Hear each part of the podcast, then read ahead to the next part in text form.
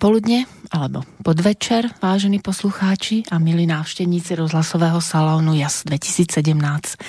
Pre tých, ktorí nás počúvajú prvýkrát, tak musím objasniť, prečo som vymyslela túto reláciu a samozrejme, že tým, ktorí nás počúvajú už niekoľký raz, ďakujem za priazeň. Náš salón vznikol v roku 2017 ako súčasť vernisáží, najskôr s mojimi obrazmi, potom aj s obrazmi mojich priateľov. Program vernisáží vymýšľam tak, aby sa ľudia stretávali pri príležitosti otvorenia výstavy obrazov, no najmä, aby sa potešili krásnym umením. Lebo krásne umenie je podľa mňa umenie, ktoré ľudí povznáša a inšpiruje nielen v danú chvíľu prežitku, ale osloví ich dušu a ducha aj na ďalšie bežné dni. A skratka jaz je zložená zo začiatočných písmen môjho mena, Janka Andiel Šustrová. Som učiteľka, umelkyňa, výtvarnička. Ďakujem Slobodnému vysielaču Banská Bystrica, že môžeme Salón Jas preniesť aj na inú platformu rozhlasovú. A poďakovanie samozrejme patrí nielen Slobodnému vysielaču, ale hlavne ľuďom, z ktorých príspevkov môže byť vysielač nezávislé médium. Nebudete tu počuť žiadne reklamy, len reklamy na našu umeleckú činnosť a činnosť, ktorá nás povznáša. Umenie mi a čas, to sú príbehy zaujímavých ľudí, ktorí nás majú nielen pobaviť, ale tak ako na sážach, aj inšpirovať a podnietiť, plniť si sny. Nečakať, až bude vhodná chvíľa, až budeme mať čas, až až. Ale začať si plniť sny čo najskôr, to znamená konať. Tvoriť si svoj svet, no a u nás je to svet umenia.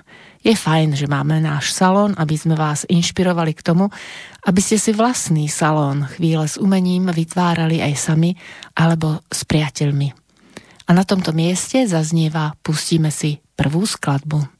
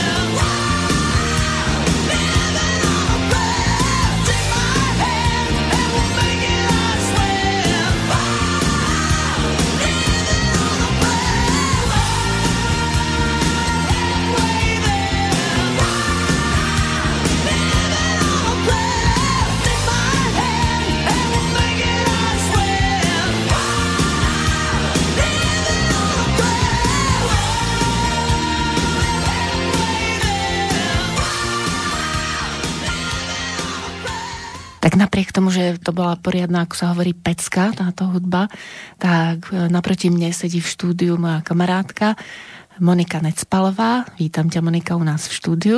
Ahoj, ďakujem. A vybrala túto pieseň prečo? E, no vybrala som ju preto, pretože mi pripomína moje detstvo a dospievanie. Um, môj brat, ako dospievala som spolu s bratom, ktorý je rok starší a tak inklinoval k tomu roku keď už sa k nám dostávala teda hudba zo západu a proste musela som sa mu tak podobať, prispôsobovať, hej, o, takže vlastne čo sa páčilo jemu, tak aj mňa, tak som sa do ňoho tak platonicky zamilovala, hej, takže to... Takže Bon Jovi prvá láska. Takže, takže hej, ja stále ho mám rada, hej, stále, stále mám tu jeho hudbu rada. No my sme nazvali túto reláciu Žena, ktorá sa nevzdáva a dúfam, že poslucháči budú mať možnosť e, vedieť po našom rozhovore, prečo som to tak nazvala, lebo si naozaj taká nezdolná žena. Preto aj si v štúdiu, lebo ja si pozývam ľudí, ktorí v živote niečo prekonali, nevzdali sa, nezatrpkli a sú činy nie len vo svojej oblasti, ktorú aj vyštudovali, ale hlavne aj v umení a umenie im pomáha vlastne žiť. Tak teraz niečo o tebe. Narodila si sa vo zvolenie, prezradíš nám aj rok? No, pravda, 1980, takže, takže mám teraz okrúhlych 40, no. No, tak to ešte dodatočne budeme blahoželať.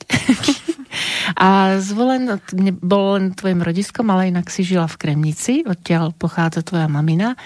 Ale zvolen vlastne bol takým e, mestom, kde si chodila na strednú školu. No, ja mám vlastne zvolen ako, v podstate to beriem ako moje mesto rodné, lebo mi je srdcu blízke. Ja som tam strávila aj detstvom. Mm, žili sme tam jeden rok. A potom vlastne tam žila mm, ocinová sestra a sesternica, takže sme tam skoro každý víkend trávili. Hej. No a potom som tam išla na strednú školu, mala som stať spolužiačky, o, takže som tam strávila väčšinu času strednej školy. No a rada sa tam vraciam doteraz, hej. Takže, takže je mi to také blízke mesto. A vyštudovala si ekonomiku a prevádzku železníc. To je také neveľmi ženské povolanie, by som povedala. Nie, to, viete, ako, že ako keď ja, o, v tej dobe, keď ja som šla na strednú školu, sa končilo vlastne 8 ročníkom základnej školy, vtedy ešte veľmi deti nevedia, že čo chcú, takže, takže idem sem, hej bolo také blízke ako ekonomickému vzdelaniu a neviem, pani učiteľka mi to nejak poradila. A a nakoniec si rada, lebo vlastne tá doprava, síce trošku v inom odbore, e, ti zostala ako hlavná náplň, že si robila na špedícii a robíš doteraz. Vlastne to ešte sa k tomu dostaneme, ako e, si sa začala vo vlastnej firme angažovať. A rok si robila oper v Nemecku, aby si sa naučila Nemčinu, ktorú využívaš dodnes vo svojej firme. No a okrem toho, že ti je blízky zvolen, tak e, nakoniec si zakotvila v Banskej Bystrici, lebo si poznala manžela, s ktorým ste žili v Badíne, máš s ním jedného syna, ale rozviedli ste sa. E, Neviedli ste ale žiadne žabomyšie vojny. Dá sa povedať do Eteru, čo bolo takým hlavným dôvodom sa rozviesť? A, tak my sme sa mali radi v podstate, len ja som tak cítila od začiatku, že, že to není tak ten právý, len um, Nebola som sama sebou, vtedy ešte dá sa povedať, jasné, že mala som ho rada, ja ho mám rada doteraz, ale už potom tými rokmi sa to viacej prehlbovali tie rozdiely medzi nami. Mm. Tam aj rodičia potom dosť do toho zasahovali, takže... Tak si sa rozhodla. Takže som sa rozhodla, už to bolo také, že, že už sa nedalo byť spolu proste naozaj, že už, už to bolo veľa. Mm. Hej, už tie A... rozdiely boli veľké. Bola to odvaha, lebo vlastne si prišla sama do mesta, máš teraz byt, ktorý splácaš na hypotéku, máte striedavú starostlivosť, máš svoju firmu, je to dosť náročné. Ešte medzi tým sa objavila choroba, o ktorej tiež budeme ešte potom rozprávať. No a tým, že ti manžel nebol až tak úplne oporou, lebo vlastne ani nemohol byť, keď mám trochu iný pohľad na svet, to sa v živote stáva, tak je pekné, že spolu vychádzate dobre, že ste neviedli, ako sme hovorili, tie žabomyšie vojny. Ale ako to bolo, keď sa ti rozpadol úplne ten svet? Že si zistila, no a teraz budem sama, mala si šikanu v práci, si spomínala, tam ste sa vlastne trošku nezhodli aj o peniaze, schudla si 20 kg, to je dosť taká mm, ťažká záležitosť, vypadali ti vlasy, dokonca si mi hovorila, že si si myslela, že máš aj rakovinu, zašla si k lekárovi, no a už potom vlastne... A cukrovku mi zistili, no. Hej. V diabetes prvého typu. Tak... No, to bolo jedno s druhým. V podstate v práci začala, ako ja som prišla po materskej, my sme sa mali s mužom radi, proste mali sme dieťatko, o, však predtým sme boli dosť dlho spolu, 7 rokov, kým sme sa zobrali a brali sme sa vlastne tesne, no vlastne 5. mesiaci som bola tehotná. Som ešte taký, taký iný svet predtým poznala aj v práci, keď som bola, boli takí iní ľudia. A vlastne počas tej materskej neviem, čo sa stalo, nejak sa tá spoločnosť zmenila, úplne všetci začali nejak za peniazmi, ale som, som proste som potom nastúpila do zamestnania a ľudia boli takí iní, takí dravejší a tým, že som moc citlivá, tak som to tak ako si nevedela pochopiť, čo sa deje v tej spoločnosti, hej, a proste za, som bola taký vďačný objekt šikany, mm. hej, začala som robiť špedici. No a 6 rokov som to tam zvládala. Nie, nejdem proste sa rozprávať do detailov, alebo to v podstate to bolo zo strany šéfa viac menej a jednej kolegyne tam. No a som spela vždy vydržím, vydržím. No a som nevedela, že čo sa deje. V podstate sem tam som sa posťažovala mužovi doma, ale ten začal svoju kariéru v novej firme, takže sme sa nejak tak, nejak tak zdialili. On nechápal môj svet, ja, ja jeho, hej. No a nejak to tak sa prehlbovalo a proste začala som strácať sebavedomie, začala som sa cítiť chorlava, Začala som sa dostávať asi aj do depresie. Možno, že už vtedy aj tá cukrovka začala tam hrať rolu. Hej, môže byť. No a ocitla som sa, ocitla som sa v takom stave, že som nevedela, že čo, hej, že proste som si chcela ublížiť, alebo proste či som šla do depresie, alebo čo, proste som bola, spadla som na dno, dá sa povedať. Som proste ani nevedela, že z čoho poriadne. Ja len som vedela, že musím odísť. Takže, takže som vlastne odišla proste prišla tam nejaká taká situácia, kedy ma nepodržal, tak som povedala, že končím. No a to bolo zo dňa na deň som si našla prenájom. Hej, neviem, ja som proste taká povaha asi, že že keď ma niekto kope, alebo keď sú problémy, tak mňa to tak vykopáva vyššie a vyššie. Hej.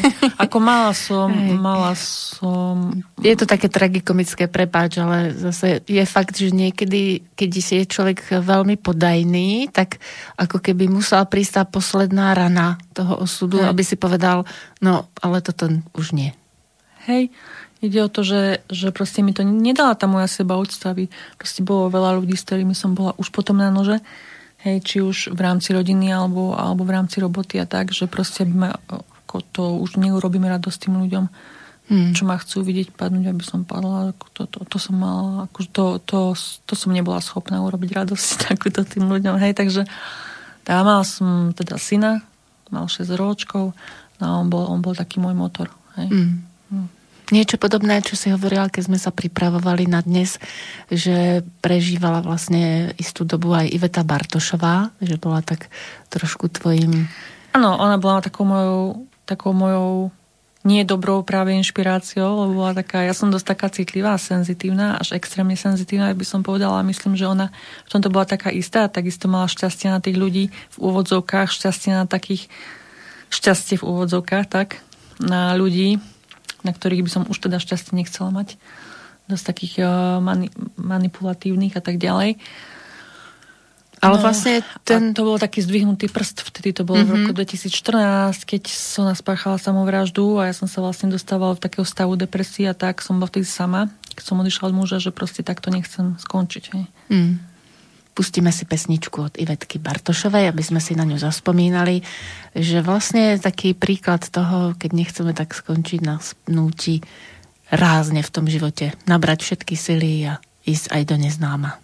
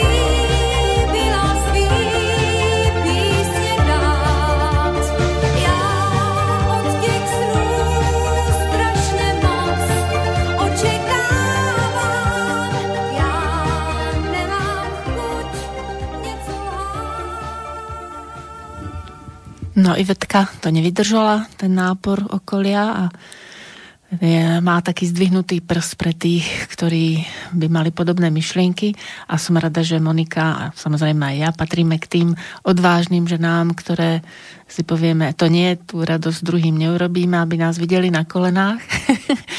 Ideme ďalej a pomáhame si, ako vieme, modlíme sa. To je tiež jedna z takých vecí, ktorá človeku pomôže aby nazbieral tú duchovnú silu. Ale je treba, aby sme sa stretali aj s ľuďmi, ktorí majú podobné videnie sveta a aby sa nestalo, že nám chýba. A ty si natrafila na kurz o manipulácii. No, o, tak to bolo, no vtedy to bolo vlastne tesne aj po rozvode, keď ešte som bola s ex-manželom, ani nie na nože, ale sme sa tak doťahovali boli tam nejaké manipulatívne ťahy z jeho strany, ale bolo to extrémne už v práci. Hej, tieto správanie tej mojej kolegyne a toho šefa bolo nie s kostolným poriadkom, nebolo zdravé. A proste som hľadala som niečo, nejakú pomoc, proste som sufrovala som po, po nete, hej, že čo. A teraz takú veľkú tabulku mi vyhodilo, že nemanipulujú vás, hej, že spravte si test, tak som si urobila ten test a bolo to ako, natrafila som na pána Tomáša Poura, on je z Čiech vlastne. A on tam má stránku Bezpečná vina, teraz je to dosť známe aj na Facebooku, dosť pomáha ľuďom psychicky a tak ďalej, bolo to také, taký ako prvý človek, hádam, čo sa začal v tomto tak vrtať dosť. A ja som bola prvá z jeho klientiek. Mm-hmm. Takže o, nebola som na tom až tak finančne dobre vtedy, takže on mi dával také, také tie lekcie terapie cez Skype akože polovičné a tak. No a potom sme sa nejak dohodli a proste raz za dva týždne alebo raz za týždeň som s ním mávala tak terapie cez Skype už potom hodinové. O, no Ako sa volá ešte raz, keby náhodou? Tomáš Pour. Uh-huh. Bezpečná vina je to. Je tam v mojich poznámkach aj, že to boli kruhové terapie? Áno, bol nás viacej, jeho klientov v podstate a potom robil také ako sedenia spoločné, dá sa povedať, cez Skype a už sme tam tak spoločne komunikovali. Boli to ako terapie vyslovene. Mm-hmm. Učili sme sa uh, bojovať proti manipulácii. Učili sme sa, ako vlastne uh, fungujú tí sociopati, dá sa povedať, až až psychopati, takí tí necitliví ľudia, ktorým chýba empatia a tak ďalej a zneužívajú tých citlivejších ľudí, aby sme sa naučili brániť. Hej? Mm-hmm. Slovne sa brániť a tak ďalej. Hej? Proste mm, veľa vecí sme sa tam naučili, potom vlastne nám ponúkla aj taký kurz, 90 eur som si zaplatila, mali sme tam aj rôzne testy, proste uh, rôzne rôzne videá a tak ďalej, hej, čo vlastne sme mali k dispozícii a veľa som sa naučil. Sa ako funguje ľudský mozog, prečo sú tí ľudia takí, ako sú, prečo sa tak správajú, ako sa môžem brániť, že nie, ja som na vine. Hej, mm. no to sebavedomie to akože fakt brutálne zdvihlo. Skvalitnilo to ten život, až môžem povedať, že mi to zachránilo život. Hej. Áno. A okrem toho, keď si tak eh, hľadala niečo čím by si sa zamestnala aj vo voľnom čase, lebo sme vraveli striedavá starostlivosť, týždeň bol u ocka tvoj syn, týždeň s tebou, tak si natrafila môžeme to už povedať do éteru, aj na môj kurz. Áno, áno, vlastne tým, že som nemala kvázi, som menila ten život, nemala som nejak, tak som sa hľadala, som sa nemala som priateľ, nevedela som, kto som, čo som, čo mám rada a tak ďalej, hej. A ako dieťa som malovala, tak ako vrátim sa k tomu malovaniu, skúsim. Hej, viem, že vždy som rada malovala. Aj som celkom pekne malovala, tak som si začala hľadať. A jedna, som sa dala na kurz zdravej výživy. Mm-hmm, to Hej, si pamätám. Bola že... som medzi úplne skvelými ľuďmi v Bratislave. No a potom som ešte hľadala niečo, čo by som tiež mohla robiť po tom kurze. Takže vlastne toto malovanie, trošku sa odreagovať, tak som natrafila na Janku. Cez internet som hľadala No a tak som k nej chodila na individuálne, alebo k tebe teda na individuálne kurzy maľovania. Áno. Tak mi to dosť dalo, sme sa spriatelili a priateľstvo trvá dodnes s rôznymi prestávkami. Ďakujem. Tak sú rôzne peripetie v živote. Aj ty si mm, uviedla, že vlastne skoro 4 roky si nebola úplne s rodinou, že ste sa vydávali len tak veľmi mm, občas to bolo.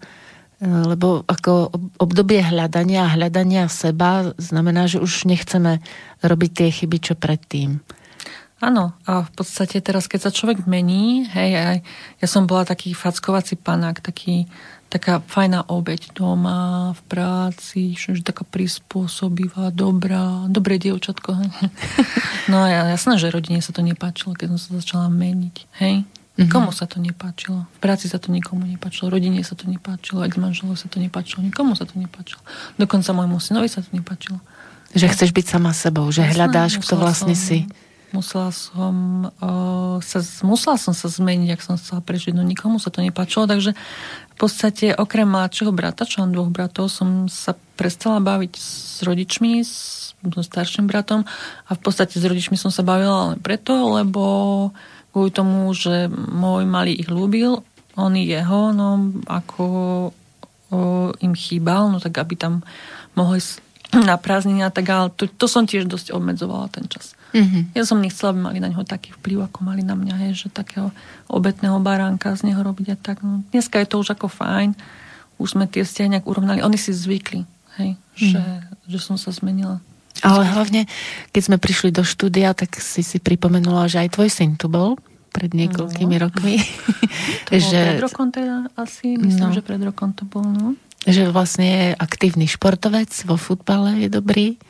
Futbal hrá, áno. Potom si pamätám, že ste chodili spolu na kurzy, aj on skúšal kresliť a maľovať. Skúšal, no. Aj on sa hľadal. Áno. Úžasný, no. A ešte Menili aj... sme sa spolu, no. Áno, áno. Aby vlastne ty si ho viedla k tomu, aby bol sám sebou. Pravda. No. Aby to, čo máme prijať od tých našich rodičov alebo ľudí, ktorí to s nami myslia dobre, tak e, je správne, ale treba si vyberať, aby sme nepríjmali niečo bezmyšlienkovite a niečo, čo nás Netreba úplne mať svoj obmedzuje. vlastný názor, svoj vlastný život. Netreba sa nechať zmanipulovať, vtlačiť do nejakej role obete a tak ďalej, lebo niekomu tak vyhovuje. No a môj Matúško, on je taký, no tiež taký, ako keď bol menší, tak bol taký viac prispôsobivý. On je dobrý, on má strašne dobré srdiečko. Fakt som nechcela, aby si prežíval to, čo ja, takže, takže sme sa učili spolu. Áno. Tak e, jedna z, taká, e, z takých osobností, ktoré nás oslovujú, a ja verím, že viac ľudí, bol aj pán Karel Gott, ktorý tiež z piesne spieval Zústanu svůj tak si teraz no, vypočujeme. To bola taká inšpiratívna piesem pre mňa práve v tom období. Som si to tak vypeckovala vždycky. A áno, on, on ma do, dodnes tak inšpiruje, že ja si myslím, že on bol človek, ktorý bol vždy sám sebou a nenehal sa tlačiť do tých, do tých um, oblastí, ktoré nám nerobia dobre. Presne. Mm. alebo čo bolo v tej dobe moderné, do čoho tlačili. Proste on zostal sám sebou, hej, vždycky a vlastne, vlastne vtedy ma tak inšpiroval, no aj, aj tie jeho pesničky, ako som tak začala viacej vnímať tie texty a tak ďalej. A dobre sa spieva s ním, si myslím, že má tak položený hlas, že áno, niektoré výšky nevyťahneme, ale predsa je to také od srdca spievanie. Že on je taký inšpiratívny pre viacej generácií určite. Áno, tak zústanu svoj Karel Gott.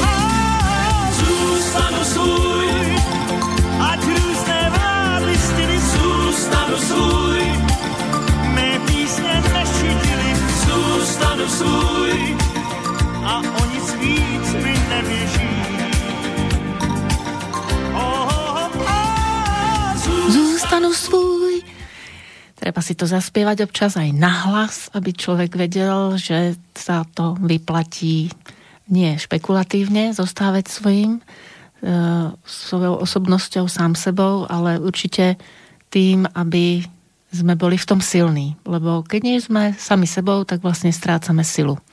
Monika nachádzala seba postupne. E, Osobnosťou, ktorá ovplyvnila jej život, bol aj Karel Gott. A postupne si sa zase mohla vrátiť aj k rodine. Ale to ešte bola trošku dlhšia cesta. Ty si nakoniec z tej firmy odišla, v ktorej si no, bola zamestnaná. ja som vlastne z dvoch firm odišla. Ja som si z tejto firmy odišla. Dostala som vlastne cukrovku prvého typu ľadu. To som dostala zo stresu. Mm-hmm. V podstate v tej firme som už zažívala brutálny stres, hej, že vlastne hm, tam sa diali šialné veci, akože nebudem to hovoriť, ale proste šialné veci. Takže človek, snažil som sa prispôsobiť do toho šialeného prostredia, ale toto človeku môže prepnúť počase. To je, to je... V podstate dostala som cukrovku, no a ono bolo si treba merať cukor, tak, no a vlastne šéf mal problém s môjim jedením, Musela som sa zatajiť, keď som mala hypoglykémiu, lebo aj tomu vadilo a tak ďalej, takže to už bolo vyslovene neznesiteľné. Ešte ma tam držal kolega, tak psychicky, ten bol úplne úžasný, no a keď už on stade odišiel, tak už, už som tam nemala človeka, hej, že takého, ktorý by si ma zastala tak. Tam mala som tam dosť veľkú, um, dosť um, veľa klientov vybudovaných, čo som si ja vybudovala, klientov, No, tých a... špeditérov, alebo teda vlastne tých a... kamionistov, alebo to boli firmy, to boli, ktoré... To boli firmy nemecké, hej, uh-huh. ktorí nám dávali robotu. No a jednoducho, mm, ja som odišla do inej firmy, som sa na kurze zdravej výživy v tej Bratislave zoznámila s jednou pani, ktorá mala SROčku, no a v podstate som sa s ňou priatelila, no a odišla som vlastne k nej, tam som založila špedíciu s týmito klientmi, ktorí vlastne sa presunuli ku mne. Hej. No, nebolo to špekulatívne, alebo čo, bolo to, v tej chvíli to bol boj o život. Hej, bola som sama, mala som hypotéku, syna, chora. Takže, takže v tej firme som nemala fungovať, tak som to tam založila. No a časom tam prišla kolegynka. Už no, do tej novej firmy. Do tej novej firmy. Mm-hmm. No a šéfka, niečo sa tam začalo diať proste. Šéfka sa chcela zbaviť tej kolegyne a a hlavne tým, že už si mala kurzy za sebou o tej manipulácii, tak už si vedela už som vedela, veci. Že, že to mhm. tam nie je košer, že to správanie nie je v poriadku, hej. No a takže takže vlastne odišli sme aj stade s kolegynkou. A mm. už sme si založili vlastnú špedíciu. Hej. Mm. Založili sme si vlastnú špedíciu, no a vlastne to bolo minulý rok. No zase sa nám podarilo, že prešli tí klienti nám, teda značná časť, asi dvaja nie. O, tej sme si vybudovali novú klientelu, ako cez koronu teraz to bolo aj je trošku ťažšie, ale bojujeme. Hej, nevzdávate bojujeme, sa. nevzdávame sa, pracujeme a proste Takže vlastne kanceláriu máš doma možnosti. vo svojom byte. No, pracujem doma. Kancel, mám pracovný stôl rovno pri posteli, takže šup z postele rovno k stolu. je to fajn. No. no ale tak zase si to zladila s tou náročnou chorobou, pri ktorej vlastne musíš striehnúť aj seba, seba svoje telo. A zároveň, keď máš syna u seba, tak sa musíš od neho starať. Takže je to vlastne taká pomoc v tom, že si nezávislá. Keď môžeš robiť takúto prácu, lebo niektorí ľudia by to vzdali, išli by na úrad práce, ja som tiež nechcela ísť na úrad práce. Bola som tam pár mesiacov, kým som vymyslela tie vytvarné kurzy a maľovanie a tak ďalej. Takže je to niečo podobné, že vlastne tiež si nechcela ísť na úrad práce, alebo vlastne byť na obtiaž niekomu, stávala si sa na vlastné nohy. No a popri tom ešte tým, že si poznávala tú chorobu, o čom je, aby si to mohla vysvetliť aj synovi a vedieť s tým žiť, tak e, si vymyslela, ako si sa k tomu dostala, pedikúru pre ľudí, ktorí majú cukrovku. Áno, ja som vlastne o, nevedela ešte, ešte som predtým nevedela, že ako to bude ďalej s tou špedíciou, ako to ďalej bude, či, či budú tí klienti, o, ako to bude s tou mojou chorobou. Mám labilný diabetes, dosť, dosť často mám zdravotné problémy a tak ďalej, nie, nie je mi dobre tak eh, som si vymyslela ešte teda, že budem robiť tú pedikúru, že spravím kurz, lebo som na to momentálne mala peniaze si spraviť a chcela som ešte niečo, ďalší zdroj príjmu vlastne mm-hmm. a niečo, čo by ma bavilo a naplňalo. Aby si bola medzi ľuďmi aj zároveň. Pretože tá firma, áno, tá špedícia je čisto, pre mňa je to zarábanie peňazí, hej. No. Kolegynka tá, to tu naplňa, tu to baví, pre mňa je to čisto ako zdroj príjmu. A precvičovanie Nemčiny. A tak, no, tak. tak ako nevrám, že ma to vyslovene nebaví, ale robím to už je vyše to... 10 rokov. Mm-hmm. Je, je to už, to už akože to viem, to vládam, to živí nás to. A, ale proste niečo, čo ma naplňa, je tá pedikúra. No a tým, že vlastne o, ja som aj diabetička, aj časom budú problémy s tými nohami zrejme, ako diabetici mávajú, o, tak som sa rozhodla venovať takýmto chorým nohám. Takže vlastne robím mobilnú pedikúru, chodím ku klientom domov a um, často si ma volajú práve takí klienti, ktorí nemôžu ísť osobne na tú pedikúru, majú problém s tými nôžkami, majú ich chore. Takže rada im takto pomôžem. Ja to náplňam, veľmi ma to náplňa. Je to pre mňa aj hobby, dá sa povedať. Mm-hmm.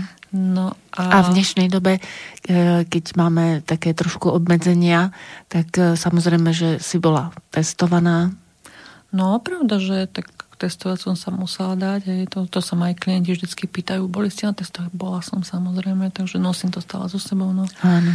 Takže samozrejme. A hlavne, keď idem k tým starším klientom, hej, a nechcem ich ohroziť. Takže predsa oni sú viacej ohrození. Takže, no samozrejme, že aj lakujem nechtíky, robíme zdravé nohy, hej, aj mladým ženám zdravím a tak aj mužom, hej. No, tí nejdu radi do salóna, radšej si zavolajú ma domov. Takže chodím takto po Bystrici alebo v rámci um, okolia Banskej Bystrice. Zvyknem chodiť. Áno. A keď máš u seba syna, tak uh, sa mu venuješ a viem, že sme boli pred uh, rokom alebo už dvomi na opere, v detskej opere Kocúr v Čižmách. To bolo také zaujímavé predstavenie. Uh, máš vzťah aj k takej kultúre, ktorá je taká vlastne skoro, dalo by sa povedať pre staršiu generáciu, ale v podstate si začína získavať už aj priaznivcov z tých mladších ročníkov opera alebo opereta. Mm, áno, keď je možnosť, idem do opery, teraz sa nedá. A zoberiem aj syna so sebou, keď teda ho mám pri sebe, máme ho v stredovej starostlivosti s ex-manželom, takže keď je so mnou, tak sa mu snažím naplno venovať, aj keď teraz už má svoje, má 13 rokov, hej, mm. s kamarátmi a tak ďalej, no ale ide on so mnou do tej opery, mm. ide rád. Hej, predtým sme chodili aj do bábkového divadla na raz cesty, ale povedal, že to je pre malých, to už nechce. ale aj sama, hey. hoci kedy zavolal, že mama, poďme. Ale ide, hej. No samozrejme kino a takéto veci, čo aj iné deti, on to má rád, hej, ale do opery ide. Mm. Jemu sa to páči. To je fajn. Už sa... spolu, ako si spomínala. Hej. Už sa teším, keď nám ju zase povolia, lebo už som myslela, že teraz bude 1. decembra predstavenie, zase to nepovolili. Ale môžeme urobiť reklamu ešte jednej aktivite, ktorá bude 17. decembra, Ars Poetica Neosoliensis. A tá je vlastne takým stretnutím umelcov, ktorí sú zameraní hlavne na literatúru. Sú tam poeti a poetky, alebo aj inakšie veci píšuci autory, aforizmy a literárne iné útvary, žánre. E, sú tam vystavené obrazy v ten večer, no a je to doplnené samozrejme aj hudobnými ukážkami, takže budeme sa modliť, aby toto predstavenie naštartovalo novú sezónu, alebo aspoň tú, ktorá nám bude umožnená. A k tej kultúre ešte som chcela povedať, že by sme vlastne chceli urobiť trošku reklamu tomu filmu, o ktorom sme sa rozprávali. Že tiež vlastne boli ľudia tlačení do určitých e, vecí, ktoré sa im nepáčili v bývalom režime v tých 50 rokoch. Ako sa volá ten film? Služobníci. Uh-huh. A je chystaný teraz do kín, alebo ako o, si sa o ňom vlastne dozvedela? Tým, tým filmom chcú otvoriť vlastne kina. Uh-huh. Hej, takže premiéra by mala byť teraz decembri, myslím niekedy, tak by som s tebou rada išla. Ešte približ, služobníci Boha, služobníci Boží?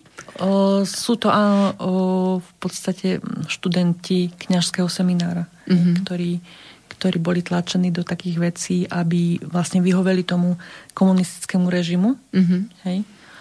A vlastne to bolo proti ich presvedčeniu ale mm. konkrétne úplne, že neviem. Viem, že je to čierno-biely film, viem, že Áno. je veľmi dobrý film. Aj v zahraničí o, majú záujem tento film, takže mm-hmm. sa na ňo veľmi teším a myslím, že pôjdem. Áno, aby si ľudia nemysleli, že sme také vážne. Skôr je to taká adventná nálada, ktorú máme teraz v štúdiu. Uh, ty si hovorila, že máš rada aj tie piesne um, takých mladých ľudí. A jednou z nich je aj um, mladá naša speváčka Ema Drobná. Tak najskôr si ju pustíme a potom k nej niečo povieme. a time a guy was touching me, I didn't care. He was loving me with every word, every play. He came into my life, but why didn't he? Why didn't he stay? I'm starting to think I might be real stupid. How could I have not seen this coming? I would have never cheated. We all have one short life, so don't go around playing with mine. Now every touch, every other guy gives me is every opportunity for every guy to creep me and lie to me, try to f with me, try to mess with me.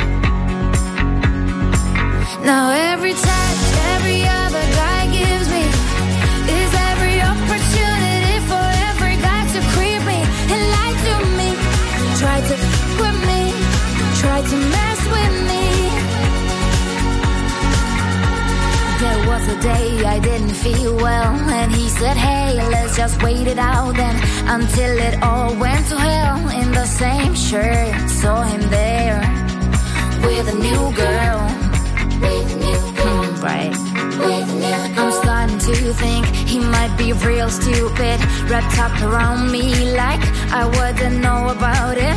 Well, I heard everything you need to run. Don't wonder why. Now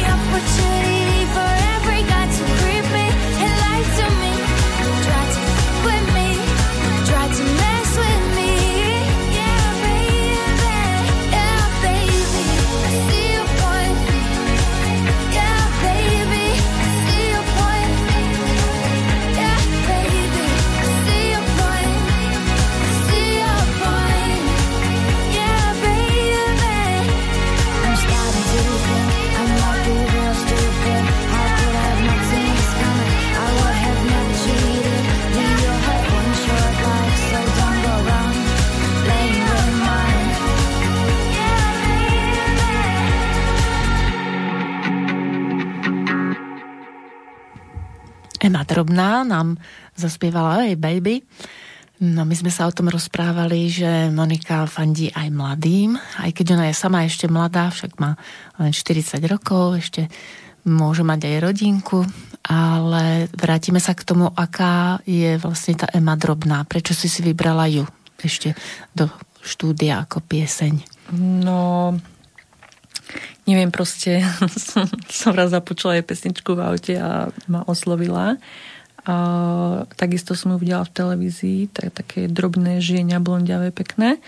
A ako nevyznám sa veľmi v tých mladých, Adam Ďurica toho akože môžem, tie jeho pesničky, to o, myslím, že ten tiež v Superstar súťažil a táto Ema Drobna tiež, víťazka štvrtej série Československej Superstar.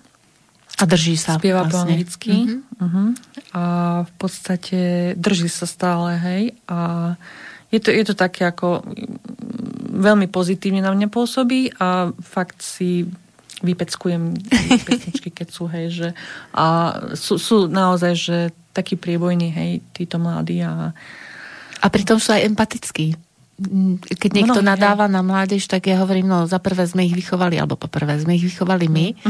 tak. A boli sme im vzorom, ale mm, majú väčšiu slobodu v rôznych veciach a je to o to náročnejšie, že majú veľmi veľa informácií. A ako vieme, nie všetkým informáciám sa dá veriť, ale tým, že sme my dve také vnímavejšie, tak my už si vieme tých ľudí trošku vybrať, komu môžeme veriť a kto nie je úplne košér s tým, čo rozpráva, lebo však e, aj v Biblii sa hovorí, že podľa skutkových poznáte. Takže naozaj my môžeme tých mladých ľudí poznať podľa skutkov. Pokiaľ e, sa určitým spôsobom správajú, e, sú pozitívni, samozrejme, že vnímajú aj to, čo nie je správne v spoločnosti, poukážu na to, tak nájdu si svoje miesto v živote, nebudú chcieť za každú cenu niekomu vyhovieť, ale budú chcieť byť sami s sebou, tak to je vlastne aj taká cesta, ktorú som ukázala môjmu synovi a ty ju teraz ukazuješ svojmu synovi. Ako je to s rodinou dnes? No, ja som vlastne s nimi v kontakte už, aj s rodičmi, aj so starším bratom, s mladším som vždy bola v kontakte vlastne. A to bolo tak, že, že mne sa aj s krstnými, hej, s tými som v podstate tiež nebola v kontakte, lebo mne to nerobilo dobre. Oni mali ten svoj svet, Taký zabehaný. Tlačili, tlačili a stále ma tlačili a stále odo mňa niečo chceli. Ja som vedela, že čo odo mňa chcú. Mm. Hej. Musela som sa odstrihnúť, proste bohužiaľ. Potom som sa tak trošku s krstnými začala viac si baviť, no a brat sa mi ozval po štyroch rokoch, čo ja som vôbec nečakala, som z toho bola prekvapená. Trošku si myslím, že to bolo aj kvôli tomu, že, som, že, že mám cukrovku a trošku asi aj na mňa myslel, lebo mal jednoho kolegu v práci, ktorý mal cukrovku a viem, že mu zavolal záchranku, keď mal ten chlapec, ten chlap záchvat. Takže viem, že ma potom začal viacej spomínať, no a e, teraz sme v kontakte, aj sa navštevujeme, tým pádom už potom aj s rodičmi som sa začala viac kontaktovať, ale dávam si pozor. Hej, stále oni majú tie svoje názory, zmenili trošku prístup, začali ma brať už takú, aká som, ale stále si držím si tie svoje hranice, hej. Predtým som nemala svoje hranice. Mm. Teraz ich mám a proste to mi je jedno. Rodičia, rodina, je mi to jedno proste. O, nikomu nedovolím ísť cez moje hranice, hej. Takže... Nedovolíš ja som tlačiť. Unavená, Mhm. Tak, keď som, bývam často unavená, som chorá a tak ďalej. Takže ja viem, kedy si mám oddychnúť, viem, kedy chcem ísť pozrieť, viem, kedy uh, chcem pracovať, viem. Ja, ja proste si viem riadiť ten život sama a nikoho nenechám keď do toho, hej. Mm. Takže v podstate stretávame sa a je to, myslím si, že je to fajn takto, ako to je. Mm, tak to je dobrá správa. všetci. Aj pre tých, čo váhajú, ako si zariadiť život tak, aby to zvládali s rôznymi aj handicapmi napríklad, aby vedeli, že dá sa žiť, treba byť sám sebou a tým pádom človek dostane aj silu k tomu, aby e, žil a radoval sa zo života a učil sa vlastne od druhých, dajme tomu aj z literatúry. Teraz sa dostávame k tomu, čo si Monika do štúdia priniesla. Rozprávali sme sa o knihách, ktoré ju inšpirovali v živote a dúfam, že budú inšpirovať aj našich poslucháčov, lebo čítať dobrú knihu, hlavne v tomto období, ktoré je mimoriadne náročné, je to, čo by sme asi mali, pokiaľ niekto nezačal, tak začať čítať ešte aj v tomto počasí. Tak aké knihy si nám priniesla? No ja keď čítam, teda už som dosť dlhšie nečítala, ale keď čítam, tak uh, ja uh, také tie sladké romány a tak ďalej veľmi nie, mm, nie, nie. uh, skôr takú ťažšiu literatúru. Mala som, donesla som také tri zauj- zaujímavé knihy, mm-hmm. zaujímavé knihy, na ktoré som natrafila v knihkupectve. A je to jednu som čítala, že vizionárske dielo, vizionárske literárne dielo od Glena Becka, Agenda 21. A bo, je, to, je to o tom, že o, dá sa povedať, že je to utopistický román, ale, ale nie je to úplne utopistický román, hej? Dá sa to prirovnať, že rovnako ako sa zdal nemysliteľný Orwell, Roma, uh, Orwellov rok 1984, keď ho autor napísal, aj táto kniha Agenda 21 je príbeh, ktorý si v skutočnosti nevieme predstaviť, že by sa stal, ale na nešťastie všetko nasvedčuje tomu, že sa to tak môže stať, hej?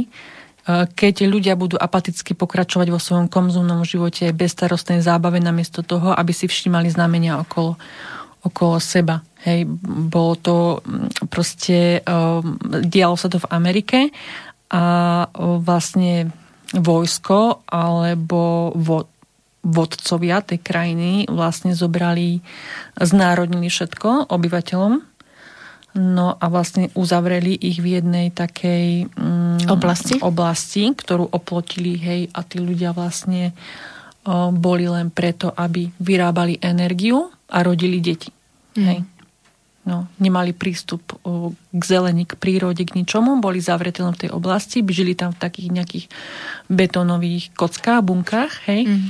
No, behali na takých bežiacich pásoch, ktorá vyrábala energiu na všetko, elektrickú energiu. Mm-hmm. Hej, a vlastne boli, keď dospeli, tak im boli priadení partnery, čo najzdravší, aby, aby splodili deti, ktoré im boli odobrané a následne dané do jaslí, kde ich potom už vychovával systém. Mm. Tak toto ďalej pokračovalo. Hej. A je tam nejaký hlavný hrdina? Niečo no, si spomínala. Je, je, je Len tam, napovedz trochu, aby sa ľudia je tam, chytili. Je tam pozitívny koniec, že mm. vlastne k jednej dievčine, ktorej v podstate zabili rodičov, lebo vlastne kto bol ako nepotrebný pre tú spoločnosť, tak toho ako zabili. Spálili ho tam, bola nejaká spalovňa. Na jej zabili týchto rodičov a boli pridelený jeden Mm-hmm. Uh, partner muž, vlastne, partner, ktorý už mal predtým partnerku a tam myslím, že mu zomrel, alebo ju tiež, tiež uh, buď pri pôrode alebo niečo také. Na, uh, oni sa už predtým nejak poznali predtým, lebo robil v tom vojsku a oni tam nosili jesť. Jedlo mali také kocky. Ako, mm-hmm. tak, také, len také kocky dostávali ako výživu. Hej. Mm. Nemali normálne jedlo nosili tú výživu, potom jej kvietok doniesol a tak on sa do nej zalúbil, hej. A potom ich tak pridelili k sebe, no a oni sa do, do seba zalúbili, že tam bola ozajstná láska, mali spolu dieťatko splodené z lásky, no a Ďalej už nepokračuj, aby sme si to ešte vychutnali. Jaj. To... no, no, Dobre, tak, tak ešte raz opakuj. Taký, taký, uh, Agenda 21 sa to volá. Mm-hmm. Od Glena Blacka a Harriet Parkerovej. No. Áno. Autory sú tam. Potom som čítala knižku, tiež Jediné dievča na svete sa to volá. Je to skutočný príbeh, je to neuveriteľný skutočný príbeh. Píše to žena, ktorá píše vlastne o sebe. Je to mm-hmm. autobiografický román. Maude Julien, neviem, ako to presne číta to je meno, ale v podstate pracuje ako terapeutka už vyše 20 rokov a jej špecializáciou je trauma a metódy na zvládanie mentálnej a emočnej manipulácie. Ona totiž žila s rodičmi. Oca mala psychopata vyslovene, ktorý žil vo svojom svete, mm-hmm. hej, na samote. A vlastne on ju splodil so, so ženou, ktorú si kúpil Fíha. ako malé dievčatko od jedného chudobného človeka. On si ju kúpil, on ju vychoval a potom mm-hmm. s ňou splodil túto Maud. Ktorá vlastne napísala tú knihu. Ktorá napísala nakoniec tú knihu. A on si vytvoril ten svoj svet, tej svojej chorej rodine, tej mm. so, s tou svojou chorou hlavou. Mali tam, proste vytvoril si vlastné, vlast, vlastné zákony v tej svojej rodine a vlastne strašne tam manipuloval tú ženu. Mm. Tú dceru bol ako vodca. Hej. Mm. Tak zatiaľ neprezrádzaj. Nakoniec ona ušla stade, hej, to bolo tiež také. No, tak dobre vedieť, že ušla, ale ešte čo sa ďalej odohrávalo, to už potom vlastne je aj e, dokladom, že vznikla nová kniha, aby dala poučenie tým druhým ľuďom, ktorí náhodou majú domáce tak, násilie. No a nakoniec o, mi môj syn kúpil v Lani k narodeninám, nie pred Blani. tu som čítala rok túto knihu, dosť hruba. Uh, iné zlo, názov je taký akože iné zlo, ale super knižka to je o Agate Christy mm-hmm. a vlastne v tom období, keď jej odišiel manžel s Milenkou, tak vlastne ona mala psychické problémy no a vlastne potom cestovala hm, cestovala loďou o, Na tej lodi? Ona cestovala loďou na uh, poput svojho, svojho priateľa, hej, um, niekde na Kanárske ostrovy, alebo tá, myslím, že to, tak nejak, Španielsko. Uh, a vlastne na tej lodi sa stala vražda, hej. No a vlastne to, ten prípad pokračoval potom aj na tom ostrove. No a ona to vlastne vyriešila, takže to je taký román kriminálny. Krimi, krimi, mm-hmm. ale je to akože z jej života, hej. Zase ako sa nevzdať, lebo celá vlastne naša relácia sa už blíži pomalu k záveru. Na záver obyčajne ďakujeme ľuďom, ja samozrejme slobodnému vysielaču a všetkým, ktorí prispievajú na vysielanie, ktoré sa snaží byť spravodlivé, pravdivé, e, má zdroje z rôznych informácií. Ďakujem aj tebe, Monika, že si prišla do štúdia povzbudiť ľudí, ktorí možno váhajú a myslia si, že nemajú taký ťažký osud ako niekto iný. Takže ti ďakujem, že si sem prišla, že si porozprávala o tom, ako sa nevzdať. Ja ďakujem. A ešte prajem všetkým ľuďom dobrej vole, aby mali krásny advent a aby si vytvárali svoj svet a chceli byť tým, čím sú naozaj. Takže krásne Vianoce, dúfam, že sa ešte uvidíme a o dva týždne aj počujeme. Dovidenia a do počutia. No krásne Vianoce prajem aj.